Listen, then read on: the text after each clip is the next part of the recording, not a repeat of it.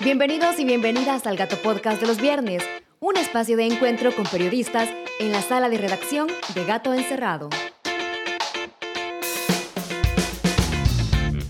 Bienvenido al Gato Podcast de este viernes. Hoy tenemos dos entrevistas, así que vamos a ocupar el tiempo de este podcast para las entrevistas. La primera es con Edwin Segura, un periodista de la prensa gráfica que además es muy activo en Twitter, con quien vamos a estar platicando sobre la situación de prensa en El Salvador.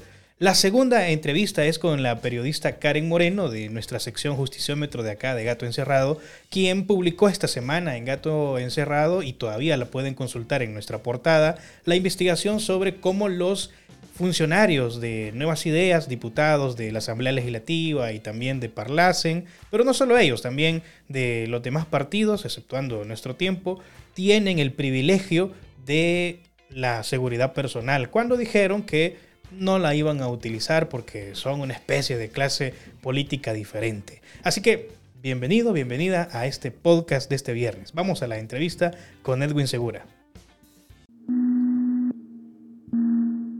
En esta parte del podcast tenemos con nosotros al periodista de la prensa gráfica Edwin Segura. Bienvenido Edwin a este podcast. No, gracias por invitarme, es un gusto estar acá con ustedes. Este 3 de mayo se celebró el Día Internacional de la Libertad de Prensa y en ese contexto la Organización Internacional Reporteros Sin Fronteras presentó el informe de clasificación mundial de la libertad de prensa que mide la situación de los medios y los periodistas en 180 países. En el caso de El Salvador, la situación es preocupante porque bajamos 30 casillas en este ranking de 180 países. Estábamos en la casilla 82 y en este reporte de este año aparecemos ya en la casilla 112. Teniendo esto en cuenta, me gustaría preguntarle, Edwin, cuál es su análisis de la situación actual que enfrentan los medios y los periodistas en El Salvador. La verdad es que El Salvador ha pasado por diferentes etapas y uno puede comenzar desde la etapa de la guerra y no cuesta imaginar la hostilidad que había del gobierno y digamos de los participantes en el conflicto hacia los informadores, ¿verdad?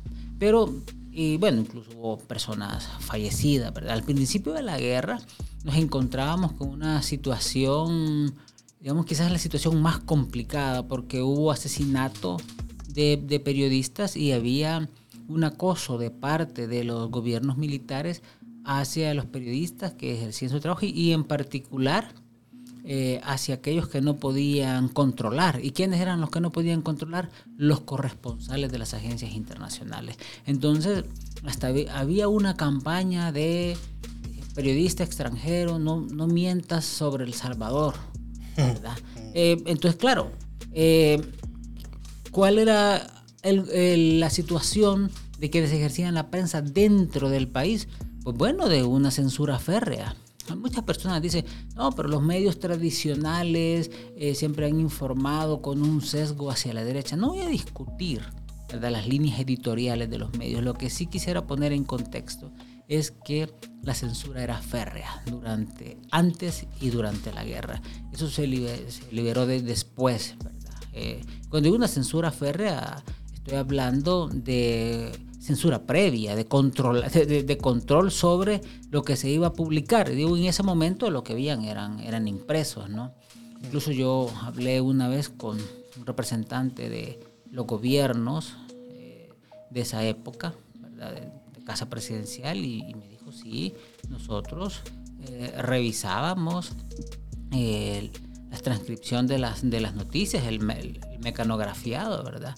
Antes de que pasara a plancha de impresión y todo eso. Y eh, nos, cerciorábamos de que no saliera nada que no nos gustaba. Entonces, en ese momento lo que hacían los periodistas dentro del país era prácticamente tomar los comunicados del Comité de Prensa de la Fuerza Armada, ¿verdad? Y, y casi que no cambiarles mayor cosa e ir consignando los sucesos de la guerra, eh, las muertes, los atentados contra la infraestructura, cosas así. Bueno, cuando luego llegamos al momento que se firma la paz, realmente eh, hubo muchas emociones, voy, a decir así. Cuando digo muchas emociones, me refiero a que se llega en un momento que se tiene la convicción de que luego de que se firma la paz, de que las, las personas que están en ambos bandos deciden dejar una, una, una guerra, y hay acuerdos, entonces que todo era posible, todo era posible. Es decir, si los que se están matando eh, se pueden sentar y darse la mano, entonces todo lo demás es más fácil, ¿no? Entonces, claro, se comienzan a hacer reclamos, ¿verdad? Este, como más, más libertad de prensa, por ejemplo, ¿verdad? Y entonces ocurre que hay una, yo le llamo una explosión del periodismo en ese momento. Mejora la calidad de los medios impresos, pero también mejora la calidad de medios que eran nuevos para esa época, como la televisión, eh, la radio. Eh, venían las primeras generaciones, bueno, la, de graduados de, periodismo de universidades privadas, porque de la UE ya había antes, entonces hay una profesionalización del periodismo. Y, eh, Eso es los años 90. A principios de ya de los 90, después de, de firmada la paz. Ahora, había dificultades para la prensa, siempre las hubo siempre las hubo, porque nunca a ningún político en ninguna época, en ningún lugar del planeta, le va a gustar que le estén contando las costillas, ¿verdad? Y parte de la tarea del periodismo, bien entendido, es informar a la población sobre cosas que son de su interés. Eh, y qué cosas son de su interés o por qué son de, son de su interés, porque es información que le sirve a la población para tomar decisiones y para estar al tanto de lo que está ocurriendo. Y, y pocas cosas influyen, influyen, influyen, digamos, tanto como las acciones del, de quienes gobiernan. Entonces, y, también la gente demanda esa información. Quiero ver qué está haciendo el gobierno, quiero ver que, cuáles son los resultados de lo que están haciendo. Entonces, los periodistas eh, entendemos de que tenemos dentro de varias este, obligaciones, una que es la de la fiscalización del poder público y la fiscalización del poder público no le gusta a ningún político jamás.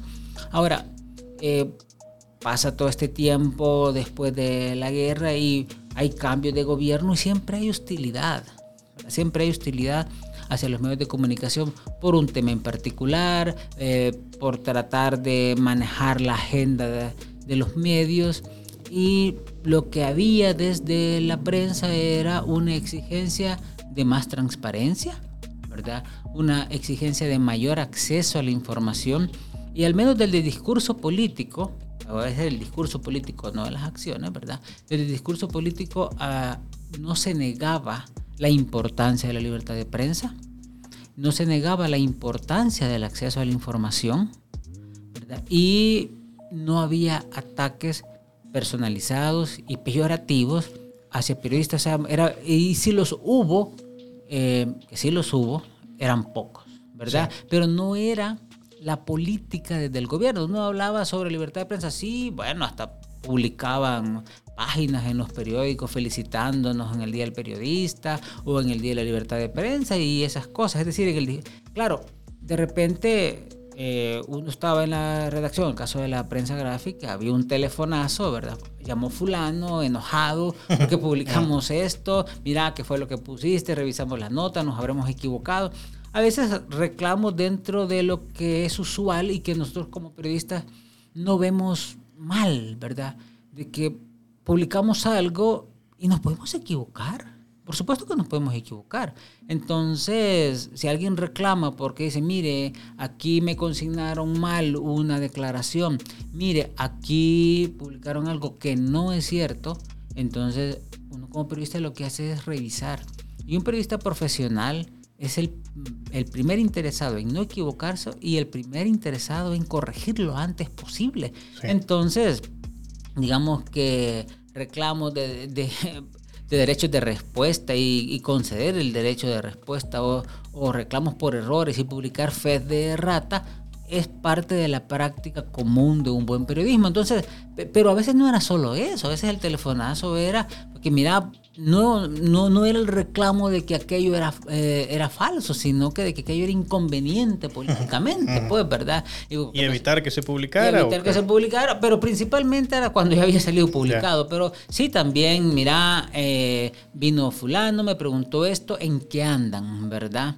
Entonces, sí existían ese tipo de cosas, pero como digo, eh, eso era lo que ocurría tras bastidores, porque en el discurso público era de más corrección política, ¿verdad? En el sentido de respetamos a los periodistas, respetamos la labor de la prensa, respetamos el derecho de los medios a, publicar información sin injerencia del poder estatal, ni, ningún otro tipo de poder que pueda tener interés en, en, lo que se publica. Ese tipo de cosas eran las que se decían.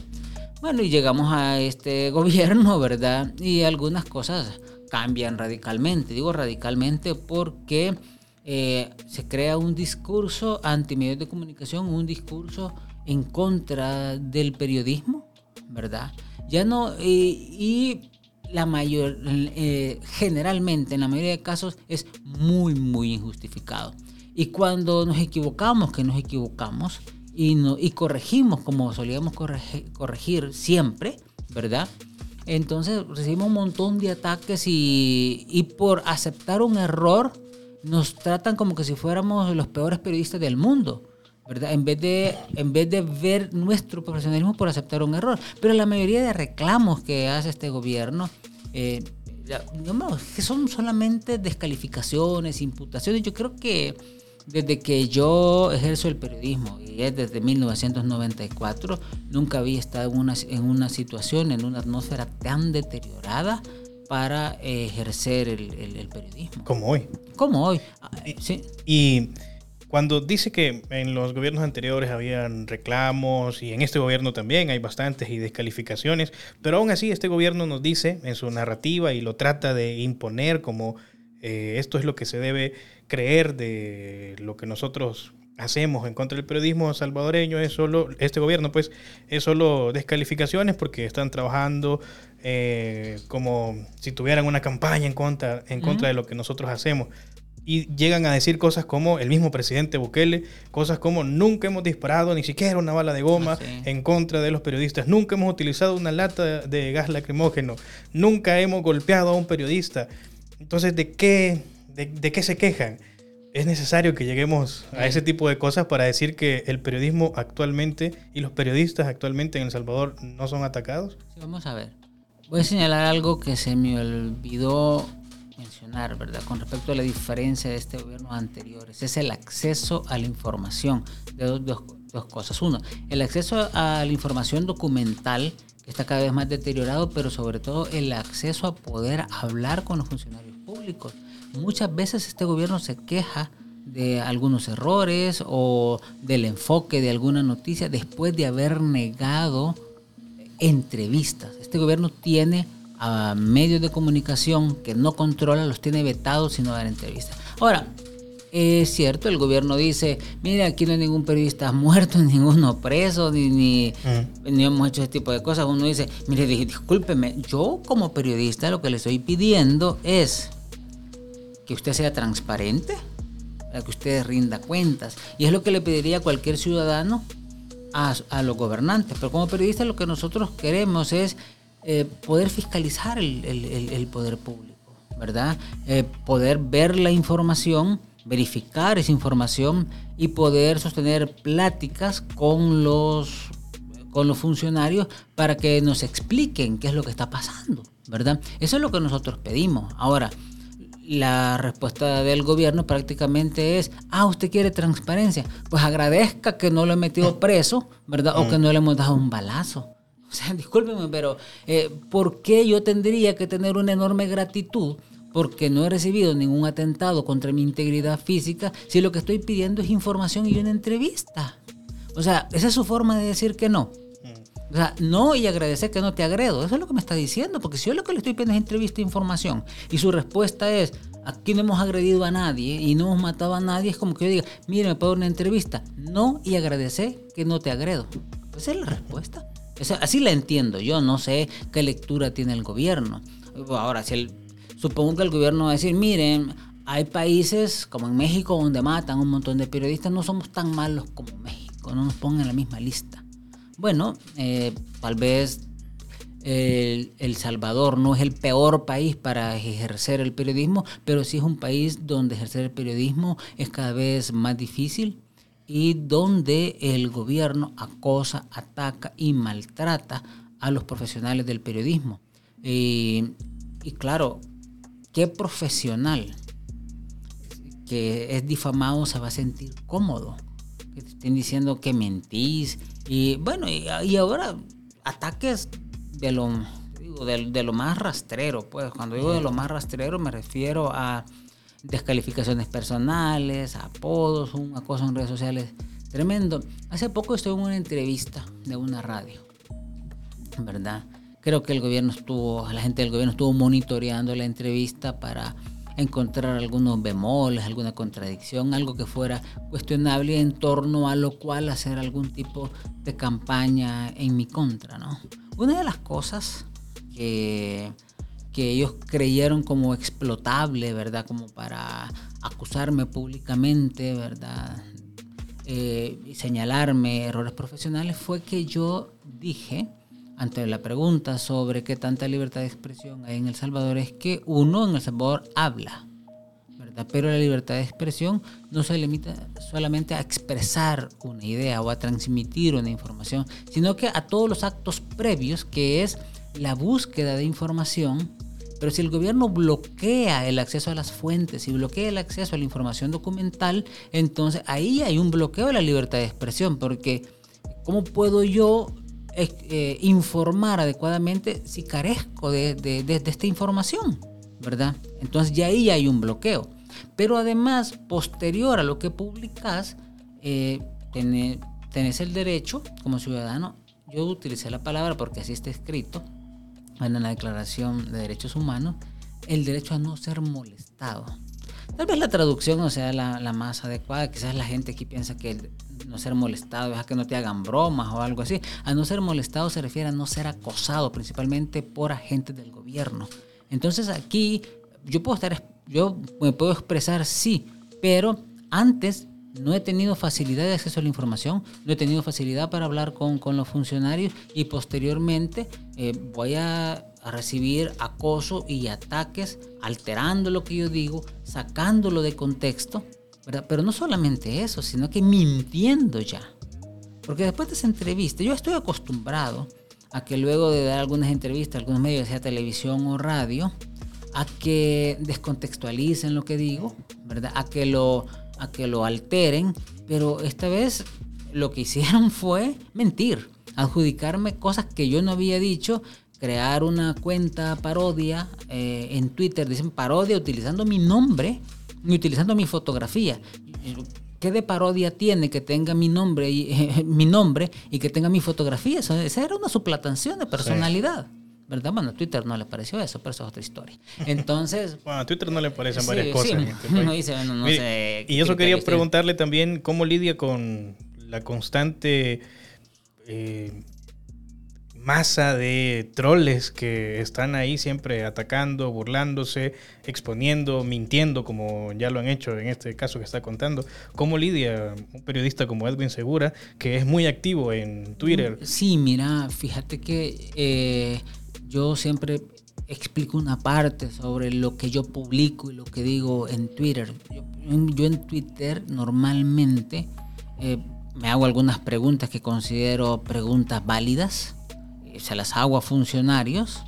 ¿Y por qué lo hago ahí? Pues porque no dan entrevistas, ¿verdad? Ah, por ejemplo, eh, acabo de revisar el último informe de recaudación fiscal de abril. El gobierno dice que lleva una recaudación de 15% arriba de con respecto al año pasado. Eh, pero luego, eso es con respecto a lo que se recaudó el año pasado. Ahora, con respecto a lo que tenía presupuestado, ¿cuánto es?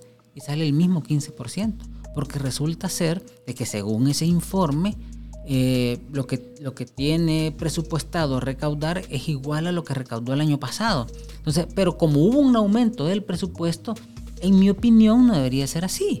Pero claro, me gustaría decirle al ministro de Hacienda, mire ministro, fíjese que usted dice que ha recaudado un 15% más que el año pasado hasta abril pero con respecto a lo que proyectó según el presupuesto, también es lo mismo. Entonces, como que, si, como que su, si su plan fuera gastar este año igual que el año pasado, pero no porque el presupuesto aumentó.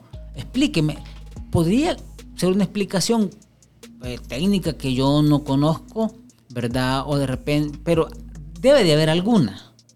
pero yo no la puedo dar.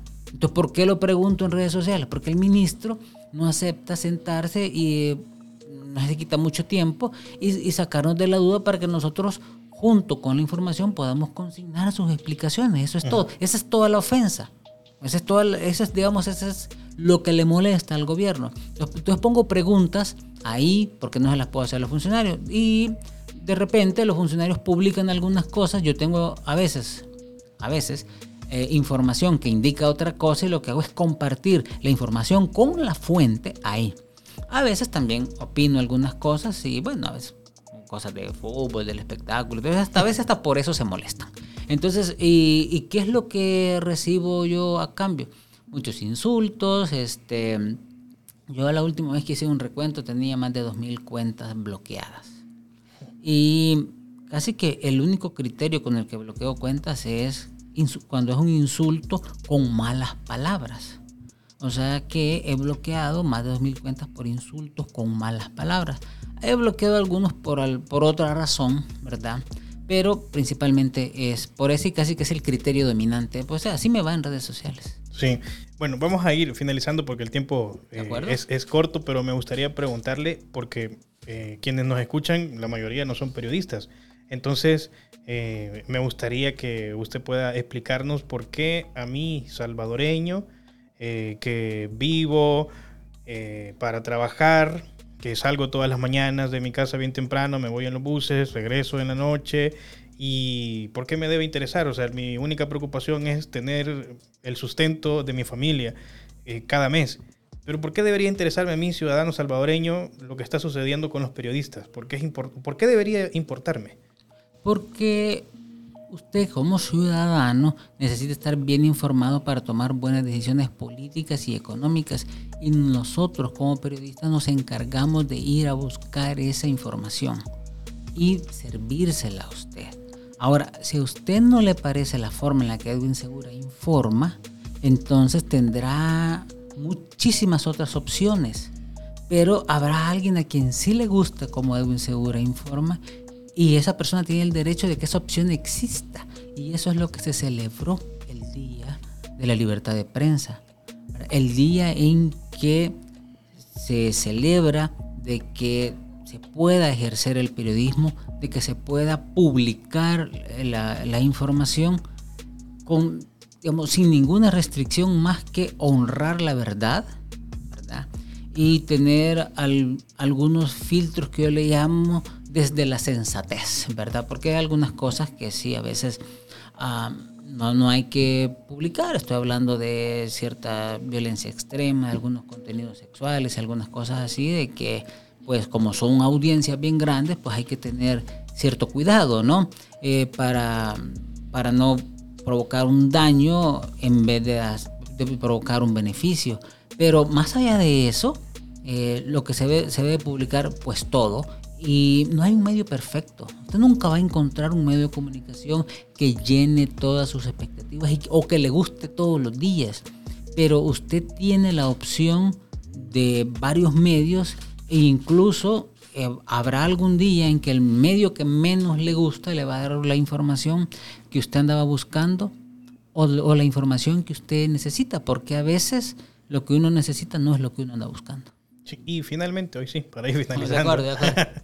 eh, me gustaría también conocer, a partir de la situación que estamos viviendo en El Salvador, tan hostil para el periodismo, y como ya lo decía también, que en su carrera, este es uno de los momentos más difíciles para ejercer periodismo, y escuchando también al presidente de la Asamblea Legislativa cuando explotó hace un par de semanas diciendo a los periodistas no los necesitamos, váyanse de aquí y que pidan asilo y se vayan ¿Usted ha considerado en este momento irse de este país porque ya su ejercicio cada vez es más difícil de ejercerlo?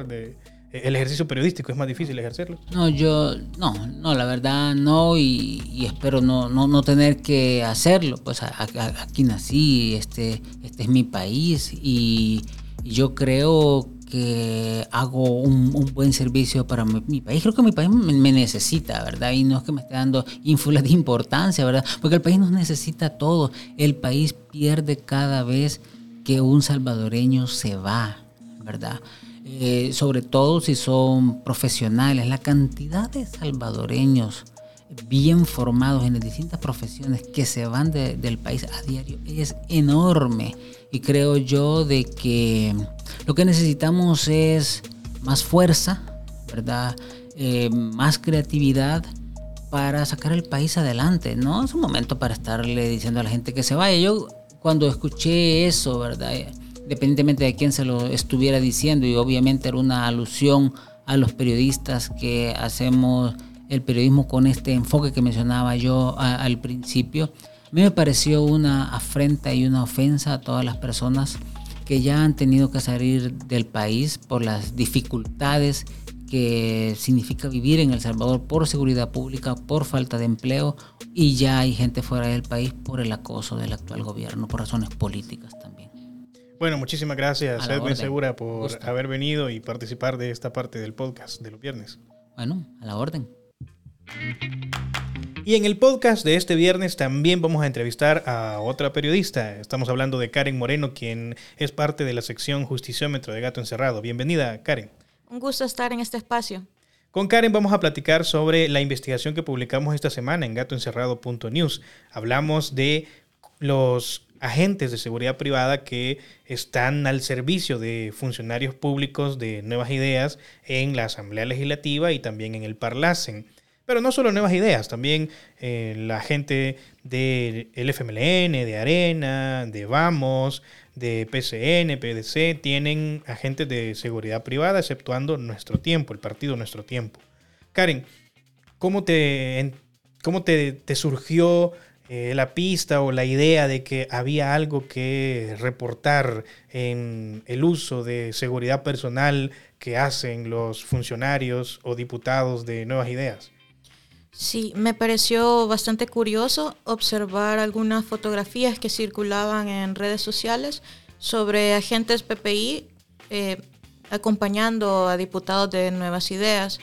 Y me pareció que era una pista interesante, importante, para poder darle seguimiento y corroborar si eh, ciertamente estaban cumpliendo sus promesas de campaña, porque habían prometido renunciar a privilegios, e incluso habían criticado el uso de PPI, de guardaespaldas, en la legislatura anterior y ese contraste me pareció interesante corroborarlo.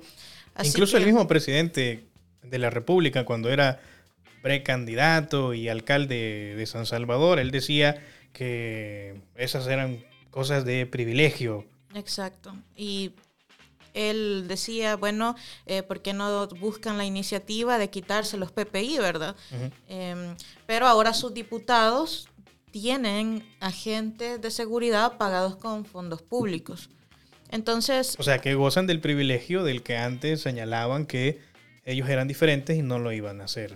Exactamente, eh, criticaban todo eso, decían que iban a renunciar, pero no lo han hecho.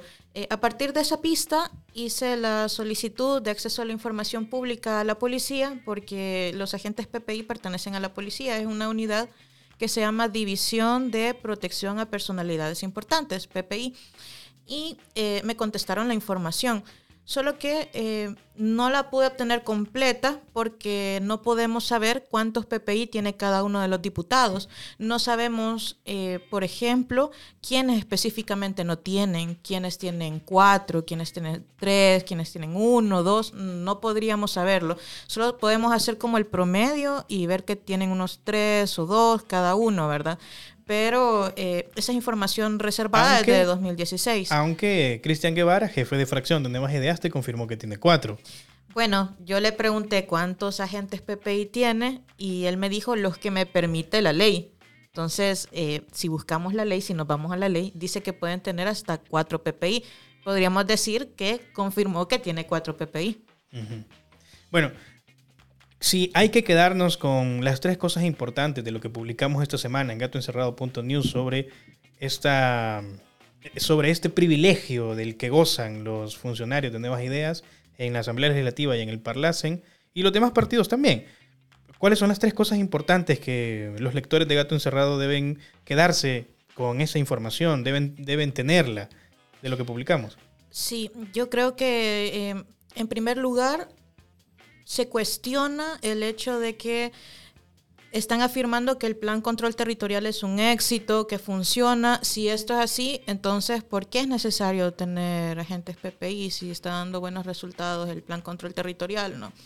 Eh, en segundo lugar, eh, podríamos decir eh, que hay un, doble discurso, porque prometen una cosa, se quieren diferenciar de los mismos de siempre, como llaman a, los partidos tradicionales, FMLN, Arena, pero están haciendo lo mismo. Y en tercer lugar, es importante la transparencia, es decir, que la población sepa cuánto se está gastando en agentes de seguridad, porque son los recursos de todos y todas. Entonces, cuánto se está gastando en PPI, cuántos tiene cada fracción, ¿no? Eh, si se están cumpliendo las promesas de campaña. Esos son los tres puntos y en el caso de Nuevas Ideas, ellos tienen un pequeño ejército de 266 agentes al servicio de, los diputados de Nuevas Ideas. Son... Eh, son... ¿Son más? No, no. 266 creo que era. ¿O no? Sí, sí. Perdón, quería verificar, creí que eran, eran menos, pero sí son 266. Sí.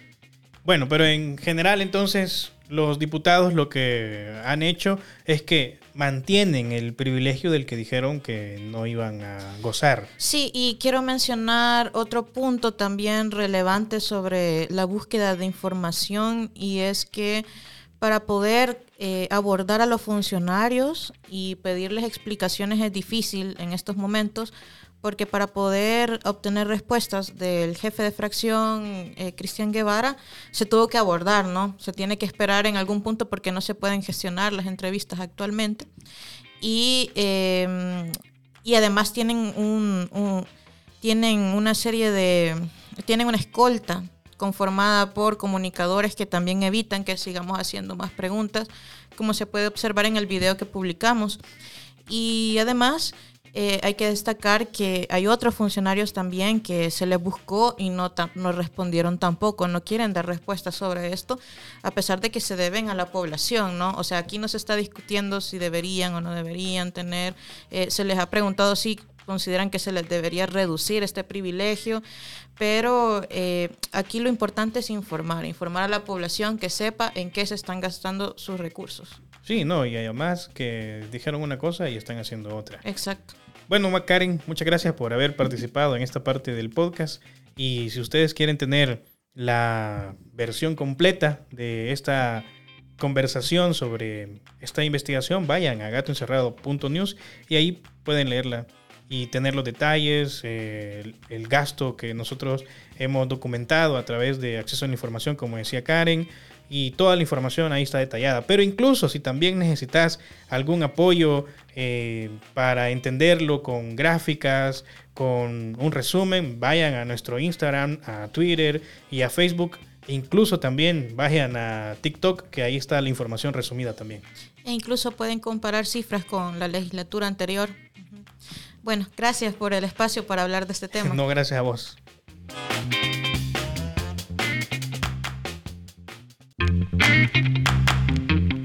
Y así terminamos el podcast de este viernes. Gracias por habernos acompañado a ver estas dos entrevistas. Espero que puedas compartir este contenido con tus amigos, tus familiares, en los grupos de WhatsApp o en otros grupos en los que estés, para que todos puedan enterarse de lo que estamos haciendo en Gato Encerrado. Y espero volver a vernos el próximo viernes.